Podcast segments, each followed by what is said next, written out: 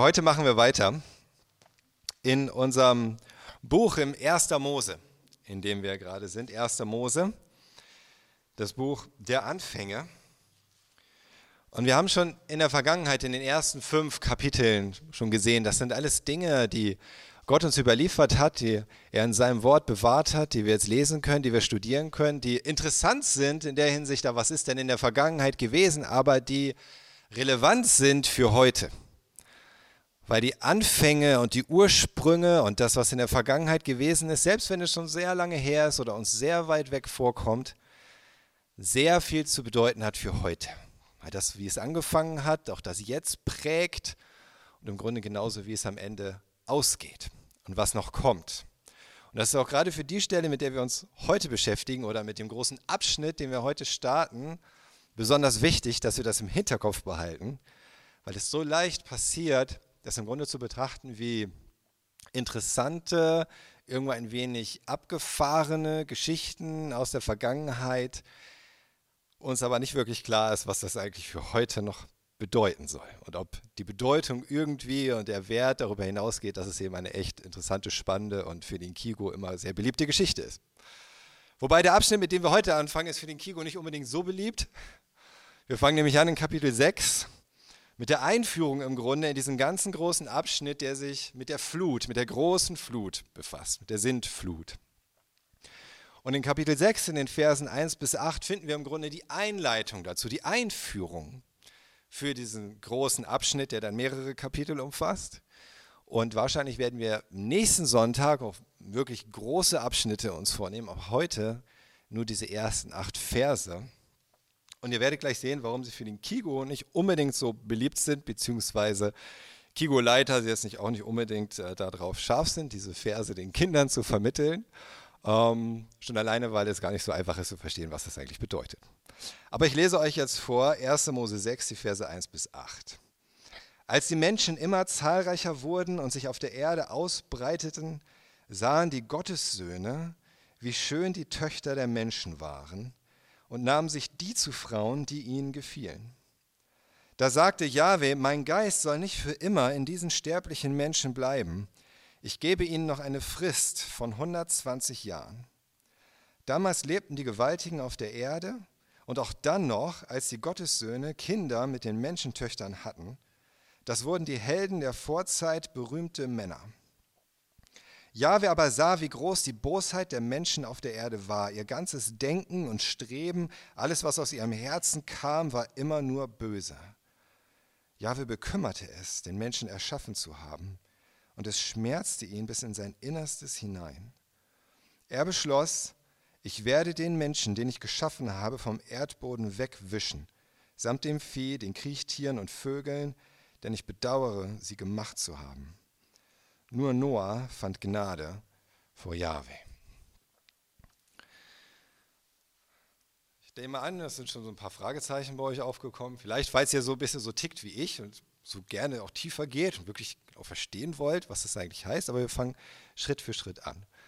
Im ersten Vers hier heißt es, als die Menschen immer zahlreicher wurden und sich auf der Erde ausbreiteten. Als die Menschen immer zahlreicher wurden und sich auf der Erde ausbreiteten.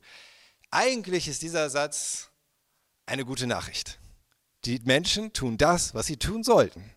Sie vermehren sich. Das war ihr Auftrag. Das war das erste Gebot, das sie bekommen haben. Seid fruchtbar und vermehrt euch. Warum? Weil die Menschen nach Gottes Ebenbild geschaffen sind und weil sie als Gottes Ebenbild sich auf der Erde ausbreiten sollten. Wozu? Zu Gottes Ehre. Sie sollten sein Bild, im Grunde seine Herrlichkeit überall in der Welt verteilen, verbreiten, dass es überall sichtbar ist. Das sind die, die geschaffen sind nach seinem Ebenbild. Im Grunde als ein Bild vor der Schöpfung für den Schöpfer. Das war ihr Auftrag. Und sie tun das, sie verbreiten sich, sie vermehren sich. Aber dann ist es eben doch nicht so eine gute Nachricht. Und deswegen ist der Titel der Predigt heute Die Menschheit am Abgrund. Die Menschheit am Abgrund. Denn sie verbreiten sich, sie vermehren sich, aber dann passiert etwas. Die Erde wird nicht erfüllt mit der Herrlichkeit Gottes, sondern es heißt, dann ab Vers 2, da sahen die Gottessöhne, wie schön die Töchter der Menschen waren und nahmen sich die zu Frauen, die ihnen gefielen. Die Gottessöhne. Viele Fragen, Mysterien, Geheimnisse ranken sich um diesen Satz und überhaupt um diesen Abschnitt. Und die erste Frage, die sich stellt, ist natürlich erstmal, wer waren diese sogenannten Gottessöhne? Und warum ist es schlimm, dass sie sich menschliche Frauen nahmen? Und was hat das wiederum mit Vers 4 zu tun, wo von diesen Gewaltigen die Rede ist, diesen Helden der Vorzeit? Ähm, es gibt verschiedene Interpretationen dazu, wer diese Gottessöhne waren. Da kommen wir jetzt nicht drum rum, uns damit etwas zu beschäftigen, mit diesen verschiedenen Möglichkeiten, die es gibt. Ich will sie euch auch nicht vorenthalten. Ähm, seit ungefähr dem zweiten Jahrhundert vor Christus. Äh, spätestens seitdem sind im Wesentlichen äh, gewisse Interpretationen bekannt. Nicht alle auf einmal, aber im Grunde so Stück für Stück weiß man, dass es da diese Interpretation gegeben hat bis heute. Die erste Interpretation ist, das sind Engelswesen. Gottes Söhne sind Engelswesen oder Dämonen in gewisser Weise, gefallene Engel. Die zweite Möglichkeit wäre, es handelt sich hier im Grunde um Götzenbilder äh, im Tempel und das ist alles im Rahmen von Götzendienst. Die dritte Interpretation ist, es geht hier um die Nachkommen Seths, ja, der Sohn von Adam und Eva, der dann die Linie begründete mit den, mit den gottesfürchtigen Nachkommen. Und die vierte Möglichkeit ist, es geht hier um größenwahnsinnige tyrannische Herrscher. Ich kann euch nicht alle Argumente im Einzelnen wiedergeben und ich möchte auch nicht behaupten, dass ich hier die Weisheit mit Löffeln gefressen habe. Ich habe versucht, mich intensiv damit zu beschäftigen und nach ungefähr fünf Minuten war mir die Lösung klar. Nein, äh, das nicht, ganz gar nicht. Also ich habe mich stundenlang damit beschäftigt und ich lasse euch jetzt mal teilhaben an meinen Schlussfolgerungen. Zunächst mal Engelswesen. Engelswesen. Ähm, diese Interpretation findet sich auch in der griechischen Übersetzung des Alten Testaments. Habt ihr vielleicht schon mal gehört, die Septuaginta, das ist eine ganz alte griechische Übersetzung des Alten Testaments. Geschrieben worden, übersetzt worden ungefähr so 200 Jahre vor Christus. Und in dieser Übersetzung heißt es ganz explizit an dieser Stelle statt Gottes Söhne Engel, Engel Gottes. Ja, also da ist es ganz klar nicht Gottes Söhne, sondern Engel. Und weil es so heißt in dieser griechischen Übersetzung, ähm, war das auch bei den ersten Christen das, was die meisten so angenommen haben, denn die haben diese griechische Übersetzung häufig benutzt, statt der hebräischen, statt des hebräischen Originals. Ähm, am stärksten spricht dafür in Hiob 1 und 2 äh, wo es von Gottes Söhnen halt gesprochen, wo von Gottes Söhnen gesprochen wird. Ihr kennt das vielleicht, Hiob 1 und Hiob 2, das ist so das Bild vom himmlischen Hofstaat im Grunde. Und Satan kommt zusammen mit anderen, die Gottes Söhne genannt werden, also im Grunde diese Engel. Und Satan ist bei ihnen, bei diesen Gottessöhnen in Hiob 1 und 2. Und äh, das spricht am stärksten für diese Interpretation Engelswesen. Ähm, es gibt aber auch einige Argumente dagegen. Ähm, zum Ersten ist diese griechische Übersetzung nicht unbedingt immer zuverlässig. Es ist halt auch nur eine Übersetzung und sie wurde auch erst viele Jahrhunderte nach dem Original angefertigt. Und ihr könnt das zum Beispiel sehen, 5. Mose 32, Vers 8. 5. Mose 32, Vers 8, da heißt es im Hebräischen, als der Höchste Nationen einsetzte, als er Adams Kinder verteilte, bestimmte er die Grenzen der Völker nach der Zahl der Söhne Israels. Der Satz an sich ist schon auch wiederum etwas mysteriös. Was soll das jetzt genau heißen? Manche meinen, na, das sind die, da geht es um die Kinder Jakobs, mit denen er im Grunde mit seinem ganzen, seiner ganzen Sippe, mit der er nach Ägypten gekommen ist. Das waren irgendwie 70 oder 72 oder so, wenn ich mich nicht irre. Und so entspricht dann auch die Zahl der Nationen, die Völker, in die Gott die, die Menschheit aufgeteilt hat. In der griechischen Übersetzung jetzt, darum erzähle ich euch das jetzt an dieser Stelle in der griechischen Übersetzung dieses Verses heißt es dann aber nicht nach der Zahl der Söhne Israels, sondern nach der Zahl der Engel Gottes.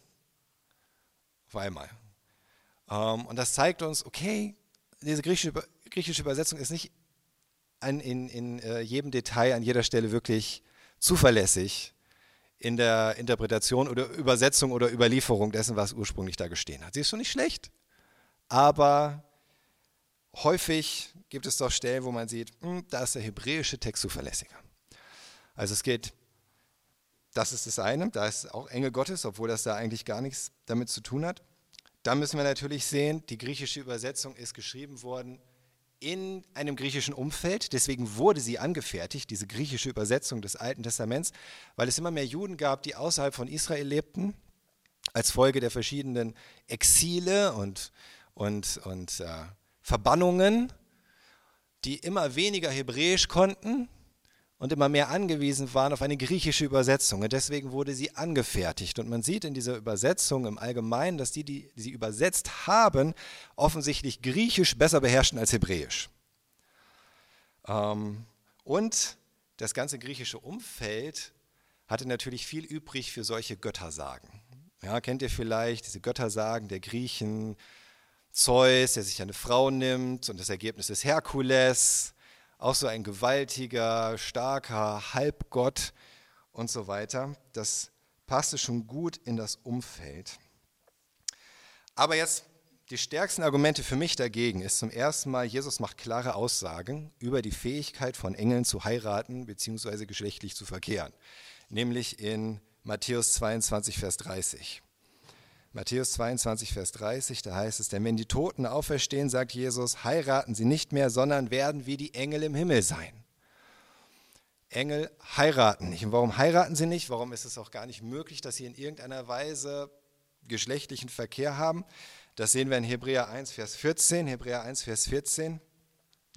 Nein, die Engel sind alle nur Diener, es sind Geistwesen der himmlischen Welt, die Gott als Helfer zu denen schickt, die an der kommenden Rettung teilhaben sollen. Sie sind Geistwesen, sie sind Geister, sie sind Geist, sie sind nicht körperlich.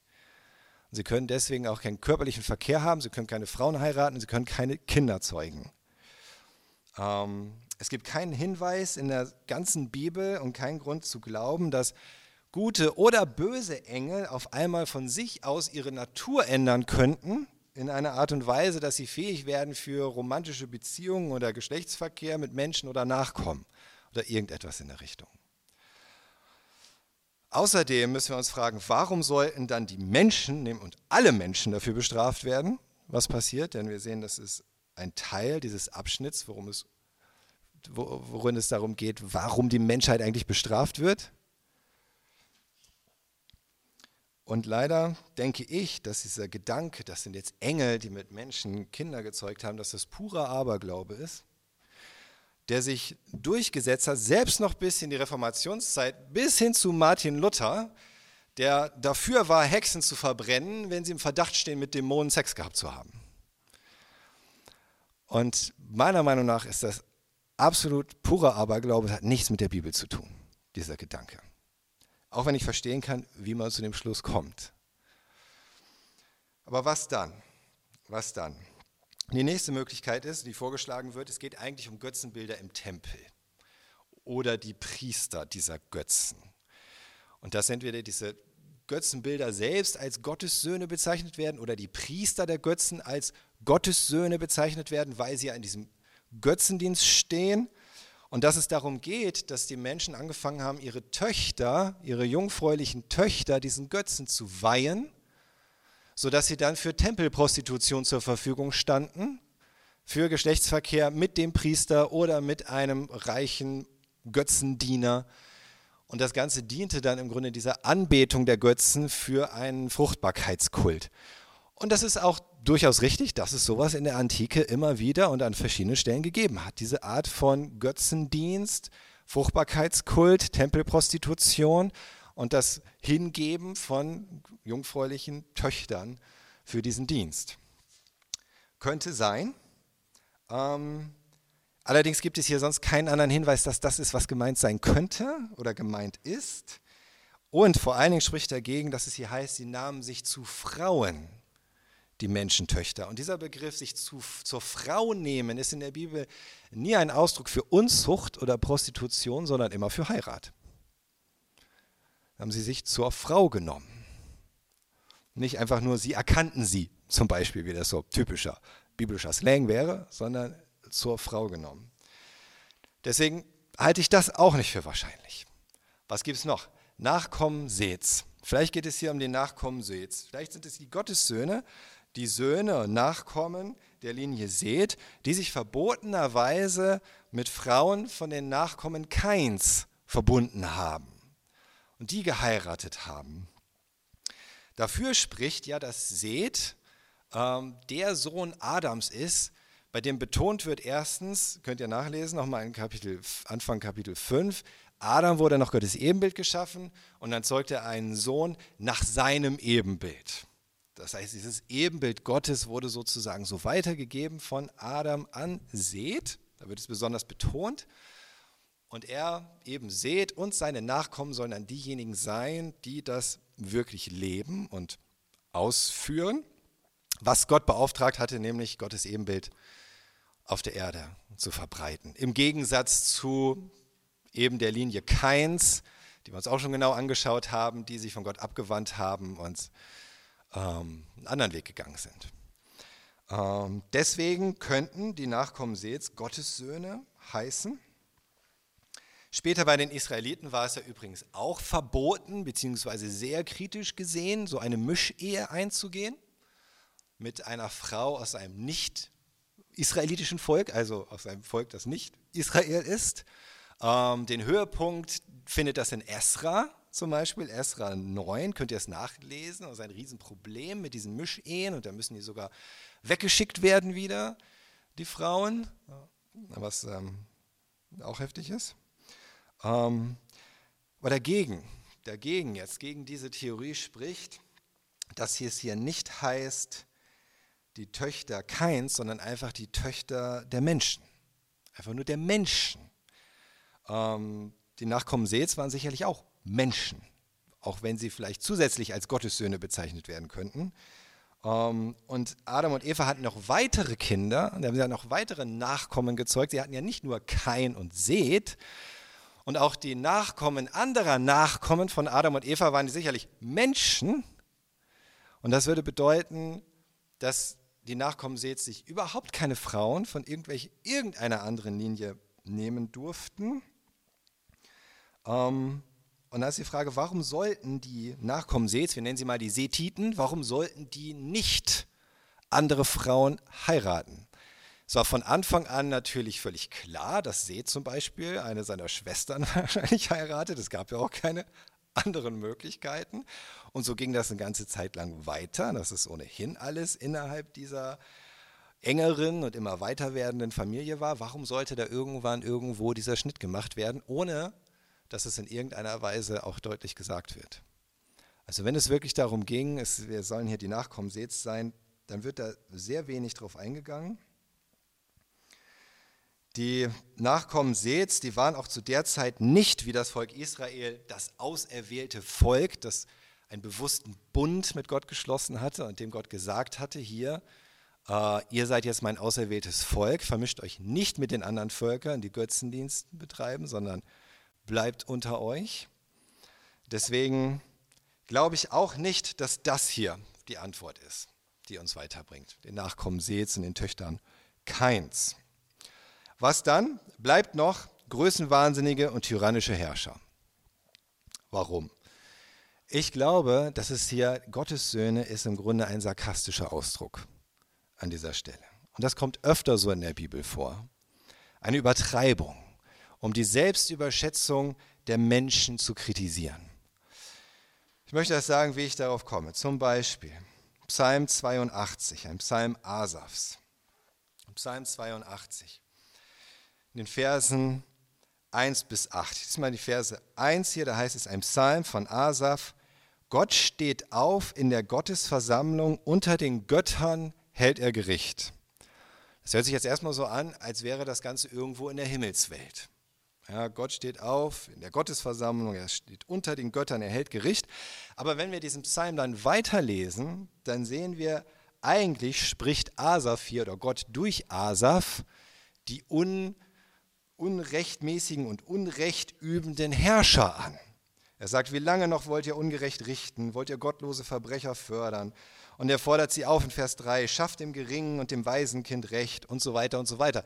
Das würde man jetzt nicht zu Engeln oder Dämonen sagen. Das ist offensichtlich auf Menschen ausgerichtet.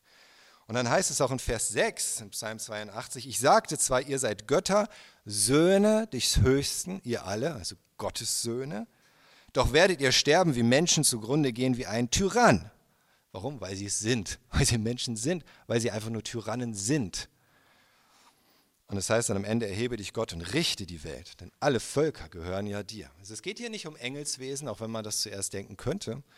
Und Jesus bestätigt das auch, er zitiert das nämlich in Johannes 10 und er bestätigt, dass das an Menschen gerichtet ist. Dieser Satz, ihr seid Götter.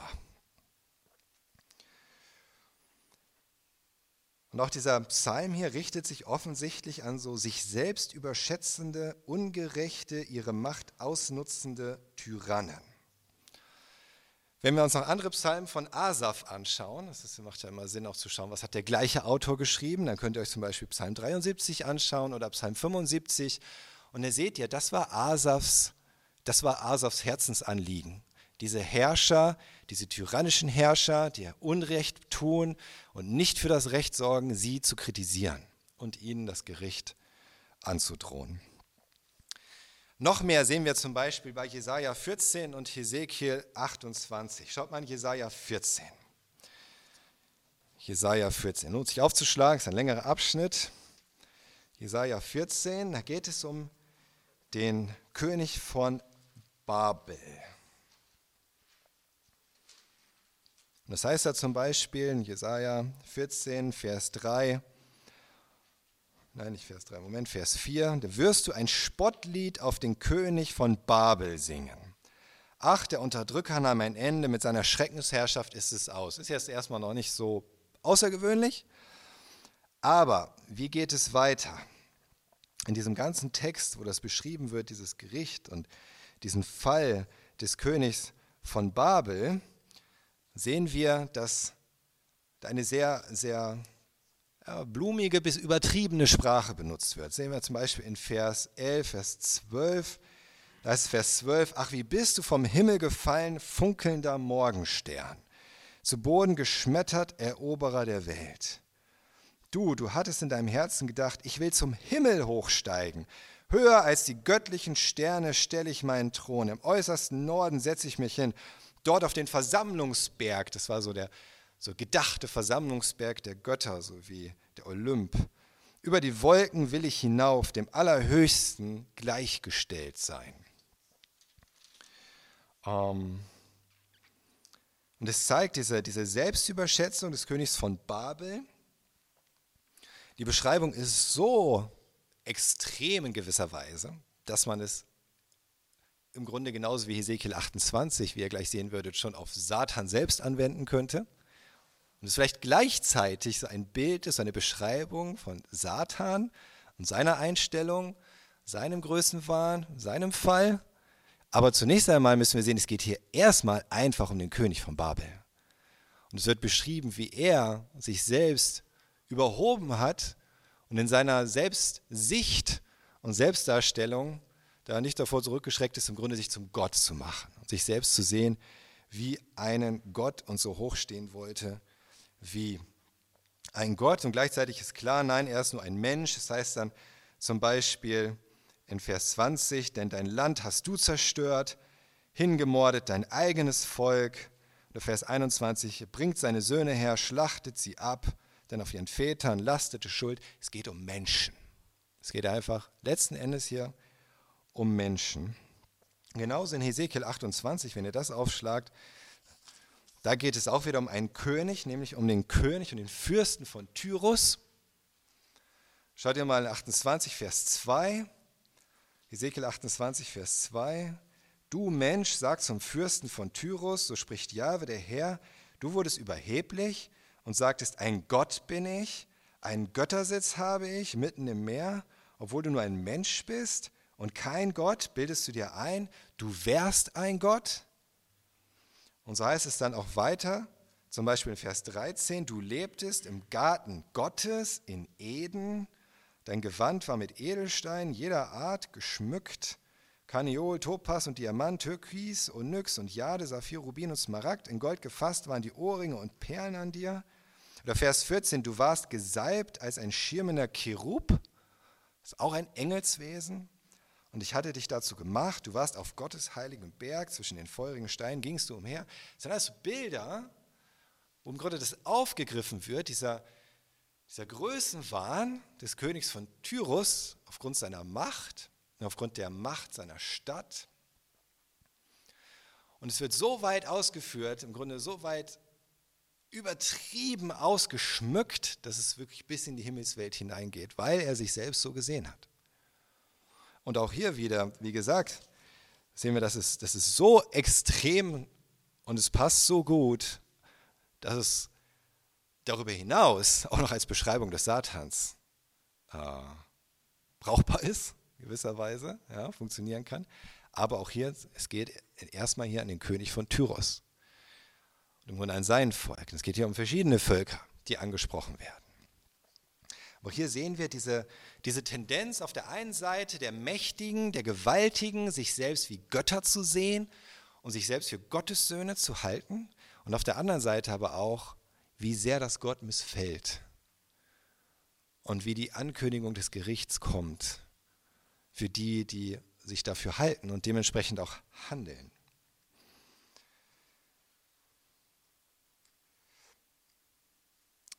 Dennoch denke ich, es ist für mich ziemlich klar, dass sich hier bei unserem Text in 1. Mose 6 bei den Gottessöhnen um sich selbst überhöhende Gewaltherrscher handelt.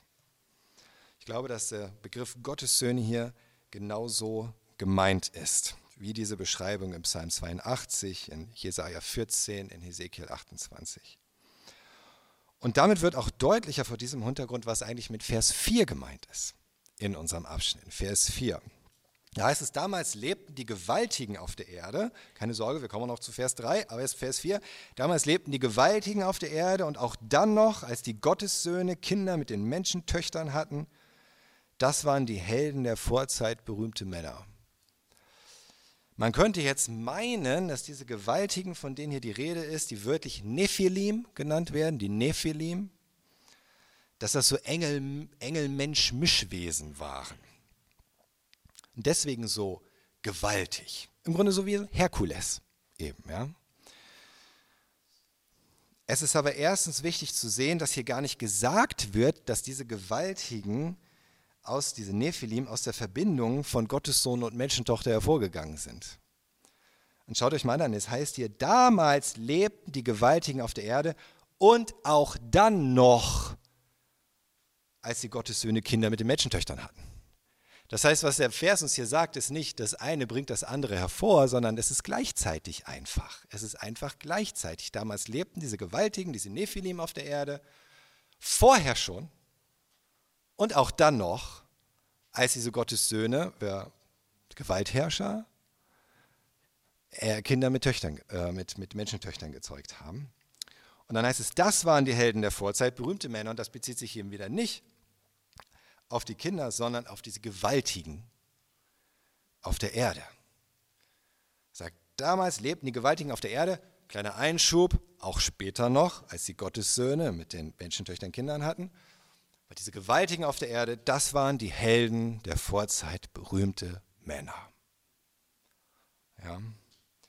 Wenn wir jetzt denken würden, es handelt sich bei den Gottessöhnen um Engel oder Dämonen, weil es ja im Grunde gefallene Engel sind, die Dämonen genannt werden, und die hatten Kinder mit Menschen und daraus sind irgendwelche Gewaltigen entstanden, dann könnte man sich ungefähr das vorstellen. Ich habe da mal ein Foto mitgebracht.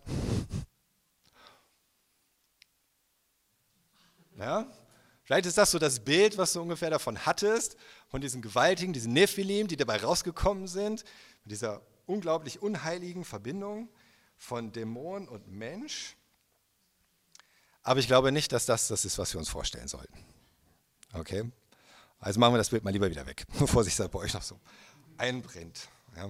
Also Nephilim, Nephilim, das Hebräische, das scheint kein Artbegriff zu sein. Ja, so, das sind jetzt die Nephilim und so ein, wie ein neues Volk, so eine neue Art oder irgendetwas in der Art, sondern das ist gar keine Bezeichnung einer bestimmten Sippe oder eines bestimmten Volkes, sondern einfach ein Begriff wie unser Wort Giganten. Ja, sagt euch was? Giganten. Das kann gebraucht werden für jemanden, der sehr groß ist an Körpergröße. Es kann gebraucht werden für jemanden, der an gesellschaftlicher Größe sehr groß ist. ist ein Gigant im Finanzgeschäft zum Beispiel oder in irgendeinem Bereich überragend. Ja, ein Gigant der Gnade zum Beispiel. Ja, das wäre mal schön, ein schöner Gigant im Grunde. Aber es, heißt, es zeigt halt einfach von irgendeiner bedeutender, überragenden Größe. Und interessanterweise kommt dieses Wort Gigant von dem griechischen Gigas oder Plural Gigantes. Und ich werde euch gleich sagen, warum das wichtig ist. Schaut mal in 4. Mose 13, 4. Mose 13, die Verse 32 bis 33. 4. Mose 13, 32 bis 33. Da geht es um die Kundschafter, die das Volk Kanaan auskundschaften sollten und dann Bericht bringen darüber, wie das Land beschaffen ist und die Menschen in diesem Land als Vorbereitung, das Land einzunehmen. Und sie erzählten den Israeliten schreckliche Dinge über das Land, das sie erkundet hatten. Dieses Land verschlingt seine Bewohner, sagten sie. Alle Leute, die wir gesehen haben, sind sehr groß, besonders die Nachkommen Anaks, so nirgendwo erwähnt, wer dieser Anak eigentlich war, die Gewaltigen, ihnen gegenüber kamen wir uns wie Heuschrecken vor und so haben sie auch uns angesehen. Also offensichtlich sehr große Menschen in dem Land Kanaan, diese Nachkommen Anaks, und sie werden hier genannt die Gewaltigen im hebräischen Nephilim, das ist der einzige andere Ort, wo Nephilim vorkommt. Ähm, Im griechischen Gigantes. Einfach Gigantes. Ähm, dann sehen wir in unserem Vers, in Vers 4, in, in 1. Mose 6, dass auch diese Nephilim als Helden der Vorzeit bezeichnet werden. Und dieses Wort für Held dann das ist im Griechischen Gibor, das heißt wie, wie Krieger. Und dieses Wort Gibor, das wird im Griechischen in der Regel auch mit Gigantes übersetzt oder Gigas. Das ist wieder das Gleiche im Grunde.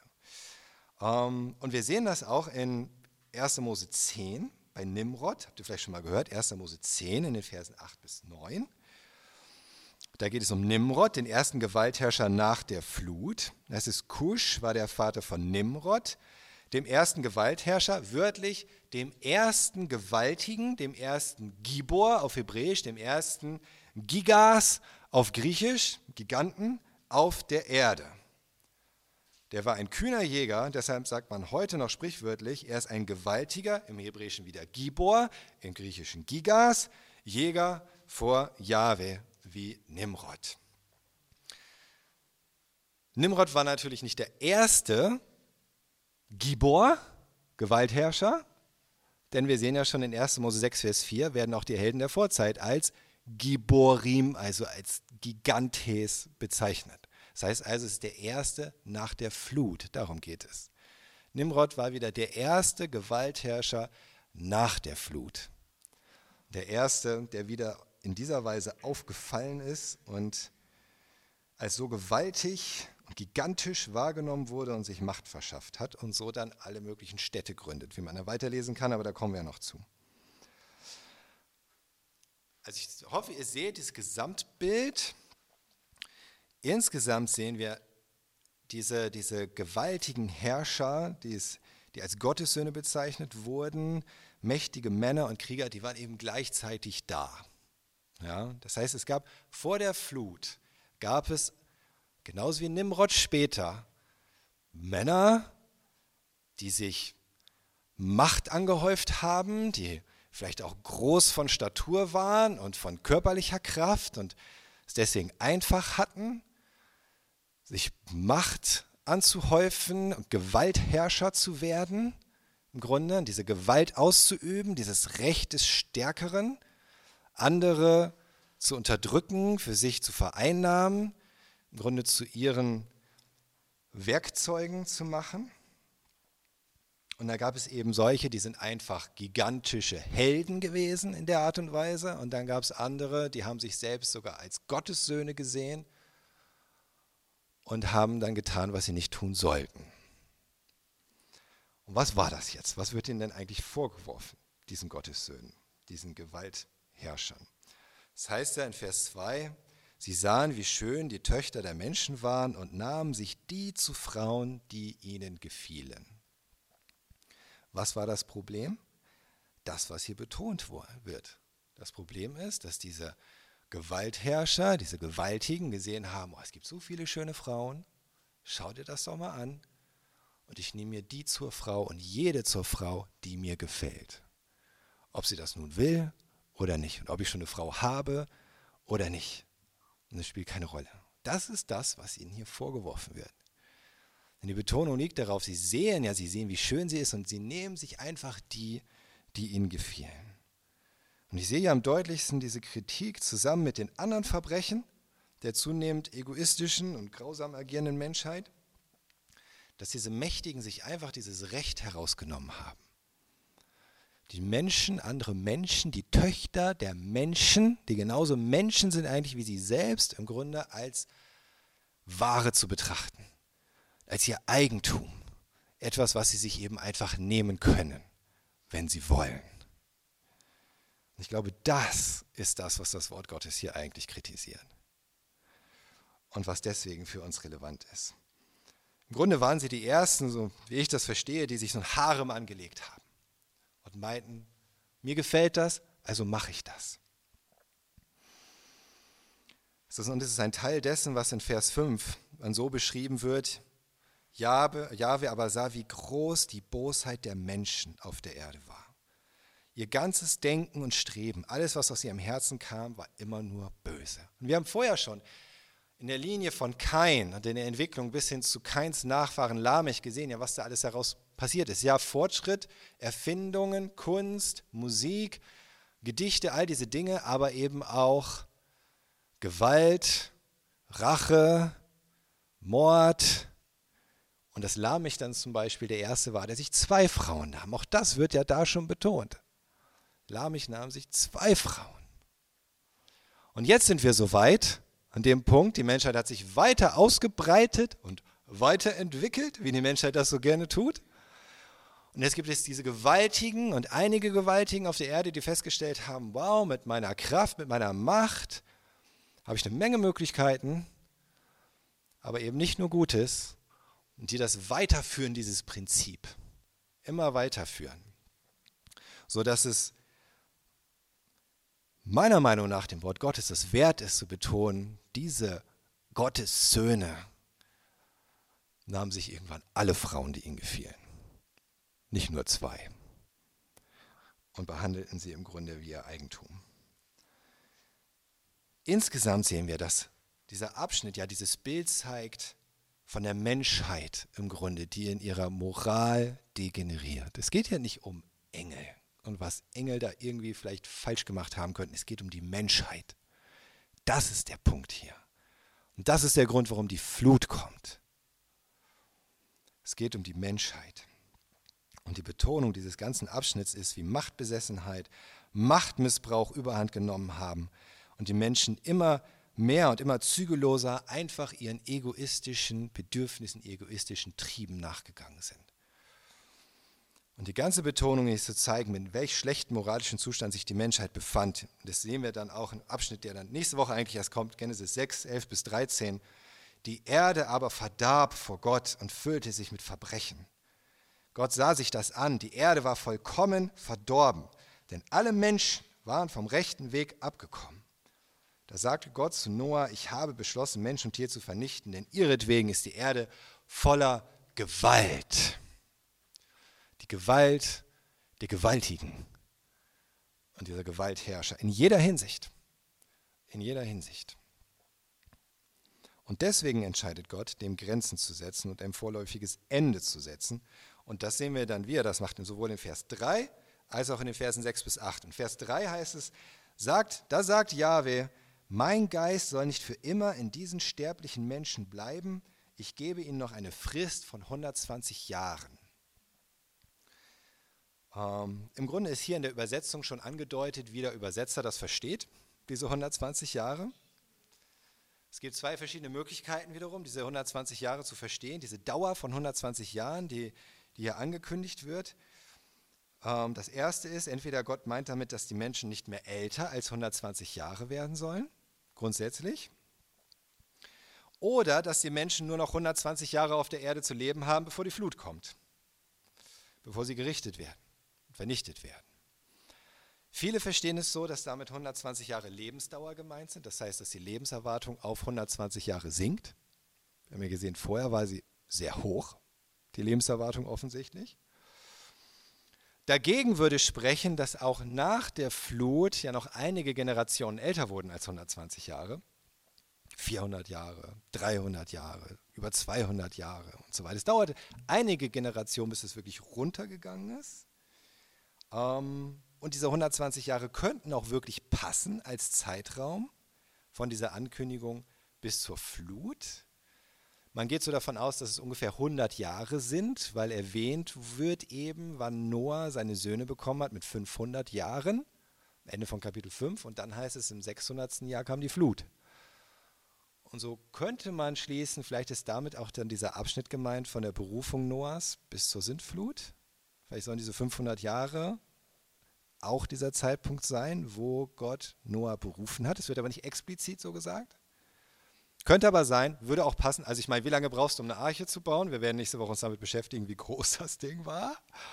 Also ein Mann alleine mit seinen Söhnen, finde ich 100 Jahre schon sportlich. also es könnte passen, auch mit diesen 120 Jahren, wann Gott das hier gesagt hat. Mein Geist soll nicht ewig in einem Menschen bleiben. Ähm, es ist aber tatsächlich so, dass nach der Flut die Lebenserwartung rapide sank. Das kann man sehen. Es hat vielleicht, ja, es ging vielleicht in Schritten, Schritten runter. Manche sagen, es ist im Grunde ein exponentieller Abfall. Ähm, es ist gesunken, definitiv. Und zuletzt wurde, wenn ich den richtigen Überblick habe, Mose 120 Jahre alt. Ähm, ich wüsste nicht, dass danach jemand noch älter geworden ist in der Bibel. Heutige Wissenschaftler gehen interessanterweise davon aus, dass das maximal mögliche Menschenalter bei ungefähr 120 Jahren liegt. Interessanterweise. Und auch in der Antike gibt es auch aus anderen Völkern solche Aufzeichnungen, wo aufgeschrieben wurde, 120 Jahre ist das maximale Alter des Menschen. Man denkt, wow, damals durften wir noch gar nicht so alt werden, eigentlich. Waren noch viel schlechtere Lebensbedingungen. So, aber trotzdem, hatten die schon diesen, diesen Gedanken, diese Erkenntnis, diese Erfahrung oder vielleicht auch diese Überlieferung? älter als 120 Jahre, kannst vergessen. Ja? Da hat Gott einfach eine Grenze gesetzt. Könnte sein. Interessant ist wirklich die ältesten Menschen der Welt, wo es wirklich dokumentiert ist, wie alt die wurden in den letzten 100 Jahren. Da ist nur eine einzige, eine einzige Frau 122 geworden. Ja. Frau natürlich. ja. Die machen sich weniger Stress als die Männer. Nein, gar nicht. Die haben es einfach mehr verdient. So einfach ist das. Aber die meisten, bei den meisten ist so bei 119 Schluss. Ja, so 115, 116, 119.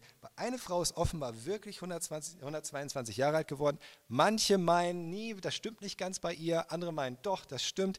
Aber insgesamt, ich habe ein Foto von ihr mitgebracht, als sie noch lebte. Französin. Ja, viel Rotwein und Baguette. Ne, und dann ist 122 Jahre alt.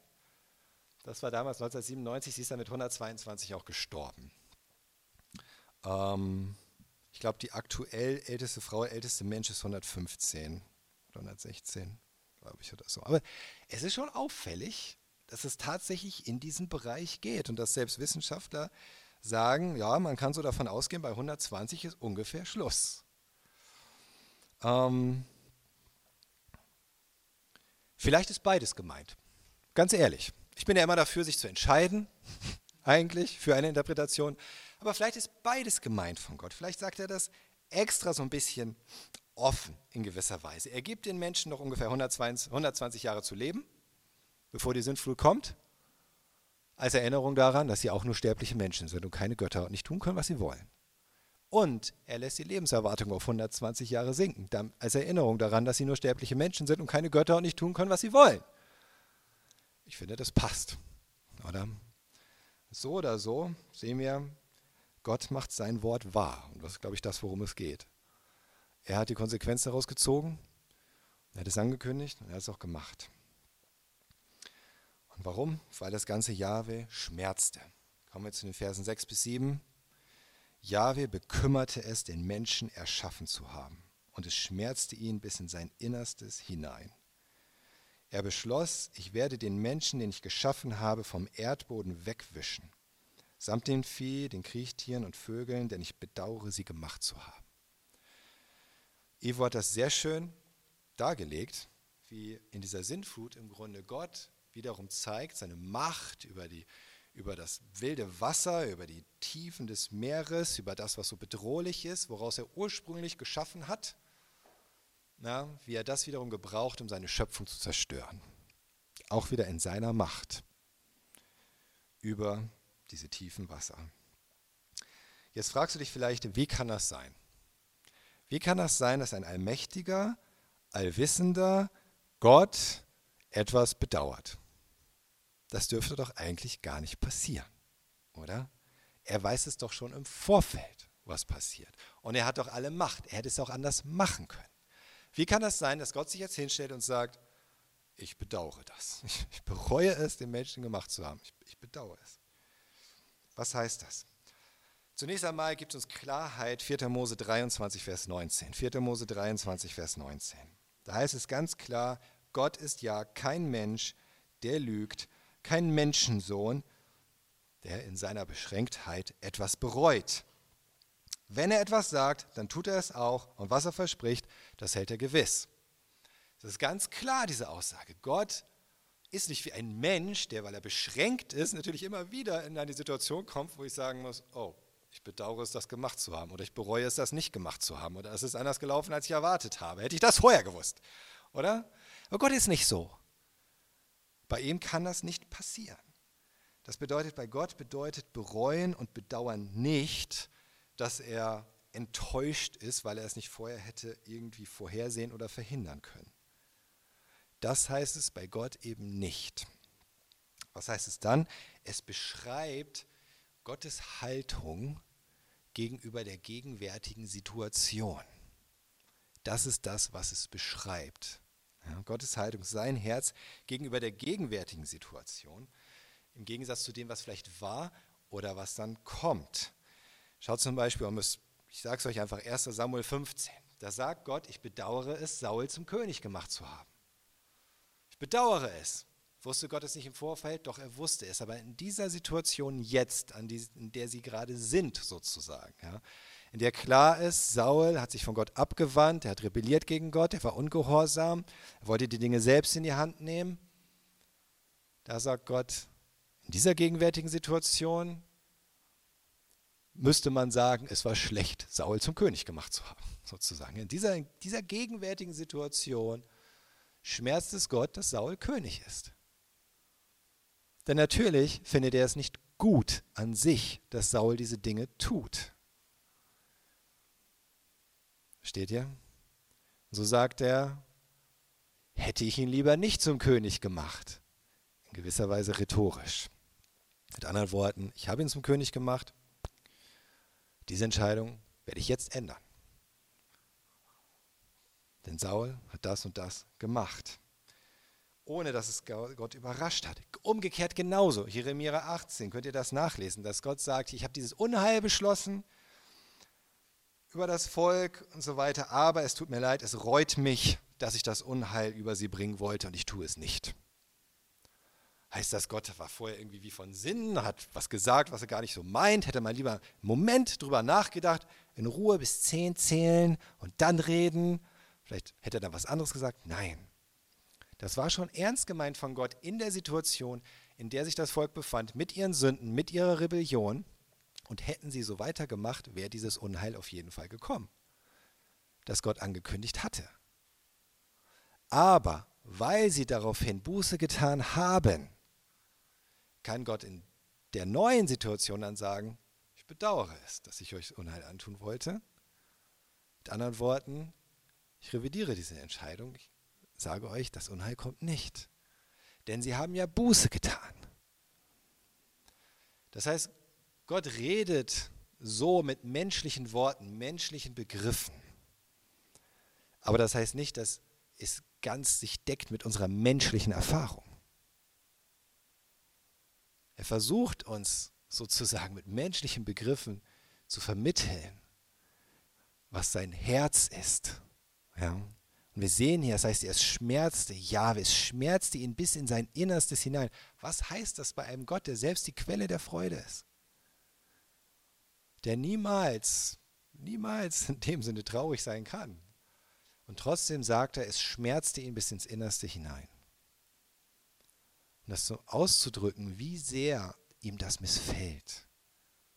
Und er sagt, ich bedauere es, die Menschheit gemacht zu haben, weil es ihm so sehr missfällt, was die Menschheit gemacht hat, was die Menschheit getan hat. Und weil es ihm so sehr missfällt, wie der aktuelle Stand der Dinge ist. Auch wenn er wusste, dass das vorher passiert. Oder vorher schon wusste, dass es passiert. Gehört zu diesen Dingen, die irgendwie, finde ich, ein Mysterium bleiben muss es für uns auch, weil wir beschränkt sind und er ist einfach unendlich. In seiner Macht, in seiner Weisheit, in seinem ganzen Wesen. Würde Gott die, die Menschheit wieder so erschaffen? Ja, natürlich.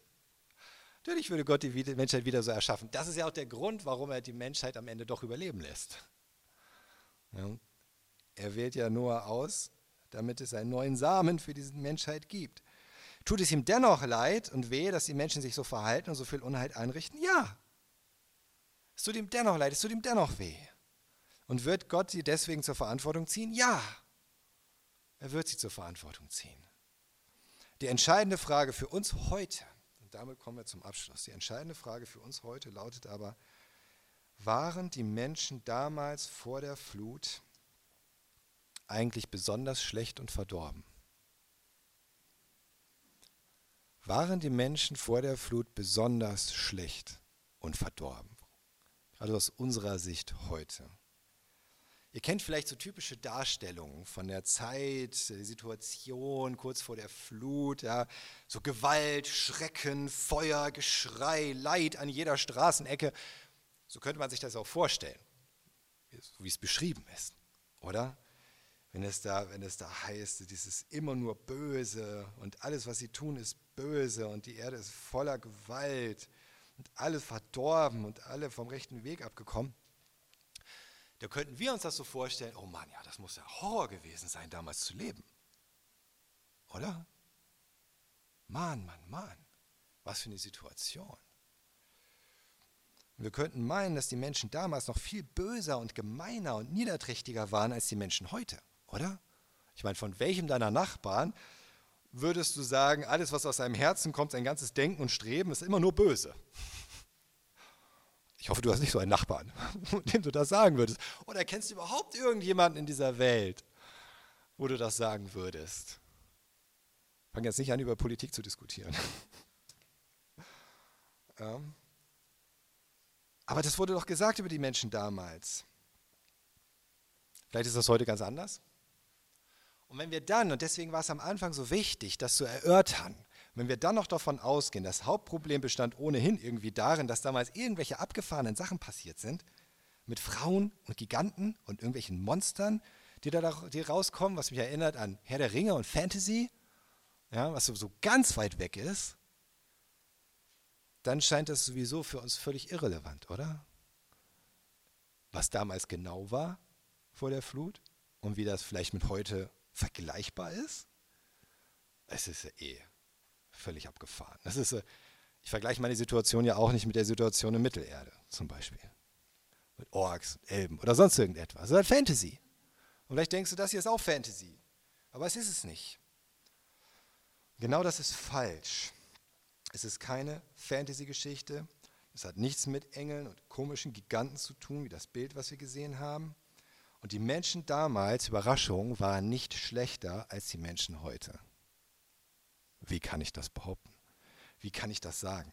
Schaut zum Beispiel mal in 1. Mose 8, kleiner Sprung voraus, nach der Flut, 1. Mose 8, Vers 21. Da heißt es, Jahwe roch den angenehmen Duft des Opfers, das Noah äh, dargebracht hatte, und sagte sich, nicht noch einmal werde ich nur wegen des Menschen den Erdboden verfluchen. Ja, warum auch? es gibt ja jetzt nur noch gute Menschen. Noah und seine Nachkommen, was soll da noch schiefgehen? Und dann heißt es aber, alles, was aus seinem Herz, aus dem Herzen des Menschen kommt, ist ja böse. Von seiner frühesten Jugend an. Nicht noch einmal werde ich alles Lebendige auslöschen, wie ich es tat. Warum ist diese Ankündigung relevant? Weil Gott hier sagt, die Menschen nach der Flut sind ganz genauso wie die Menschen vor der Flut. Würde Gott nicht diese Ankündigung machen, ich mache es nicht noch einmal, müssten wir im Grunde jedes Jahr damit rechnen, dass das passiert. Weil es eben damals nicht schlimmer war als heute, weil der Mensch damals nicht schlimmer war als heute, weil es genau die gleichen Menschen waren, ganz egal, ob sie jetzt von Kain abstanden oder von Seth, ganz egal, ob wir jetzt von Noah abstammen, es macht keinen Unterschied. Es macht einfach keinen Unterschied. Ja, aber sind nicht die Verhältnisse heute ganz anders als damals? Das war doch super schlimm, so ist das heute doch nicht, oder? Den Menschen damals kam es auch nicht schlimm vor.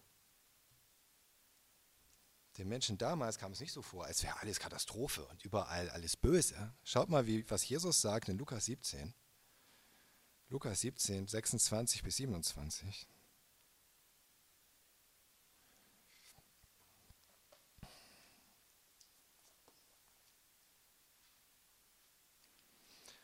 Da sagt Jesus, und wenn der Menschensohn kommt, das heißt, wenn Jesus wiederkommt, wenn doch wieder ein Gericht kommt, aber nicht mit Wasser, sondern mit Feuer. Und wenn der Menschensohn kommt, wird es so wie in Noahs Zeit sein.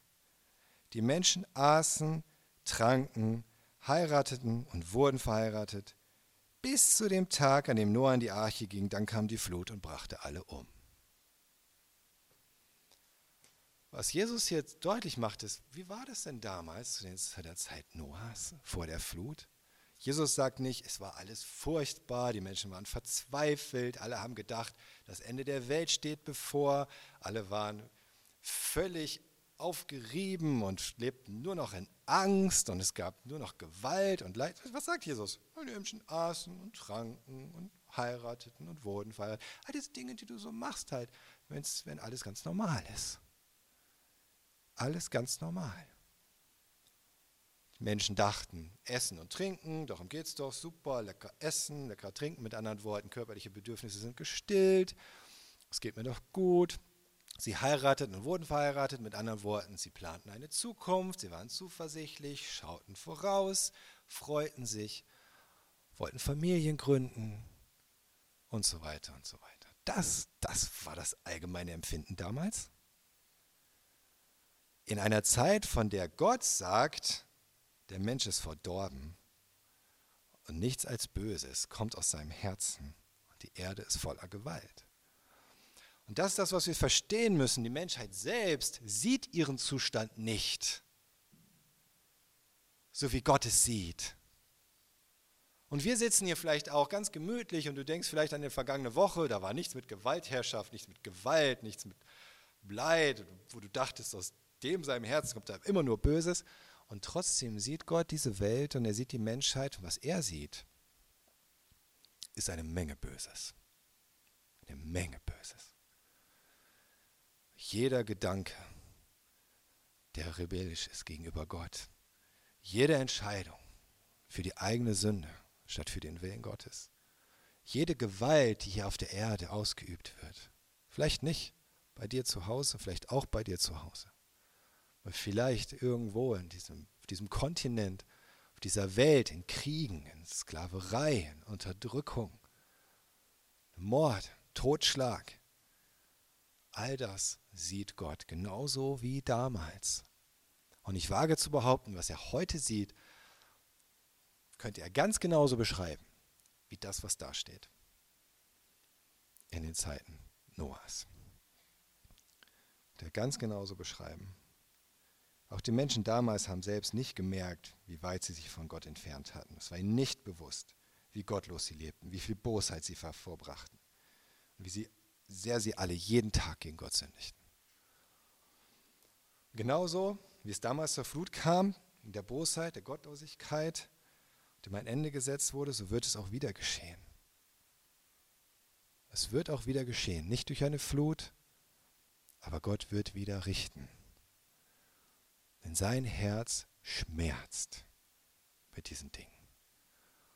Und es ist wirklich das wert, darüber nachzudenken, wie sehr Gottes Herz schmerzt. Wir hatten im letzten Gebetsabend, Donnerstagabend, sehr intensiv uns damit beschäftigt, darüber gebetet.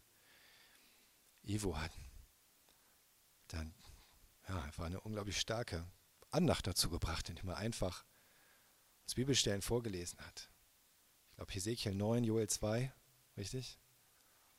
Wo es darum geht, was Sünde wirklich hervorbringt. und wie Gottes Reaktion am Ende darauf nur sein kann.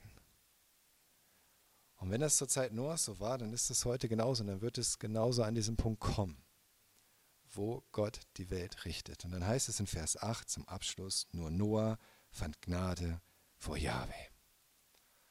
Nur Noah fand Gnade vor Jahwe. Ohne die Gnade Gottes gäbe es keine Menschheit mehr. Gottes Gnade rettete das Überleben der Menschheit. Es rettete unser Überleben. Und auch heute noch sind wir abhängig von Gottes Gnade.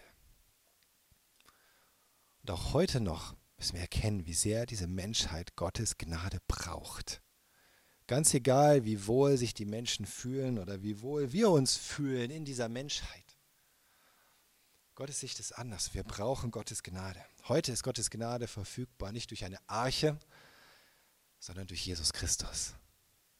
Weil Jesus, der wahre Gottes Sohn, der wahre Gottes Sohn, weil er gekommen ist, zu leben, für uns zu sterben und nicht Gewalt ausgeübt hat, sondern sich der Gewalt ausgeliefert hat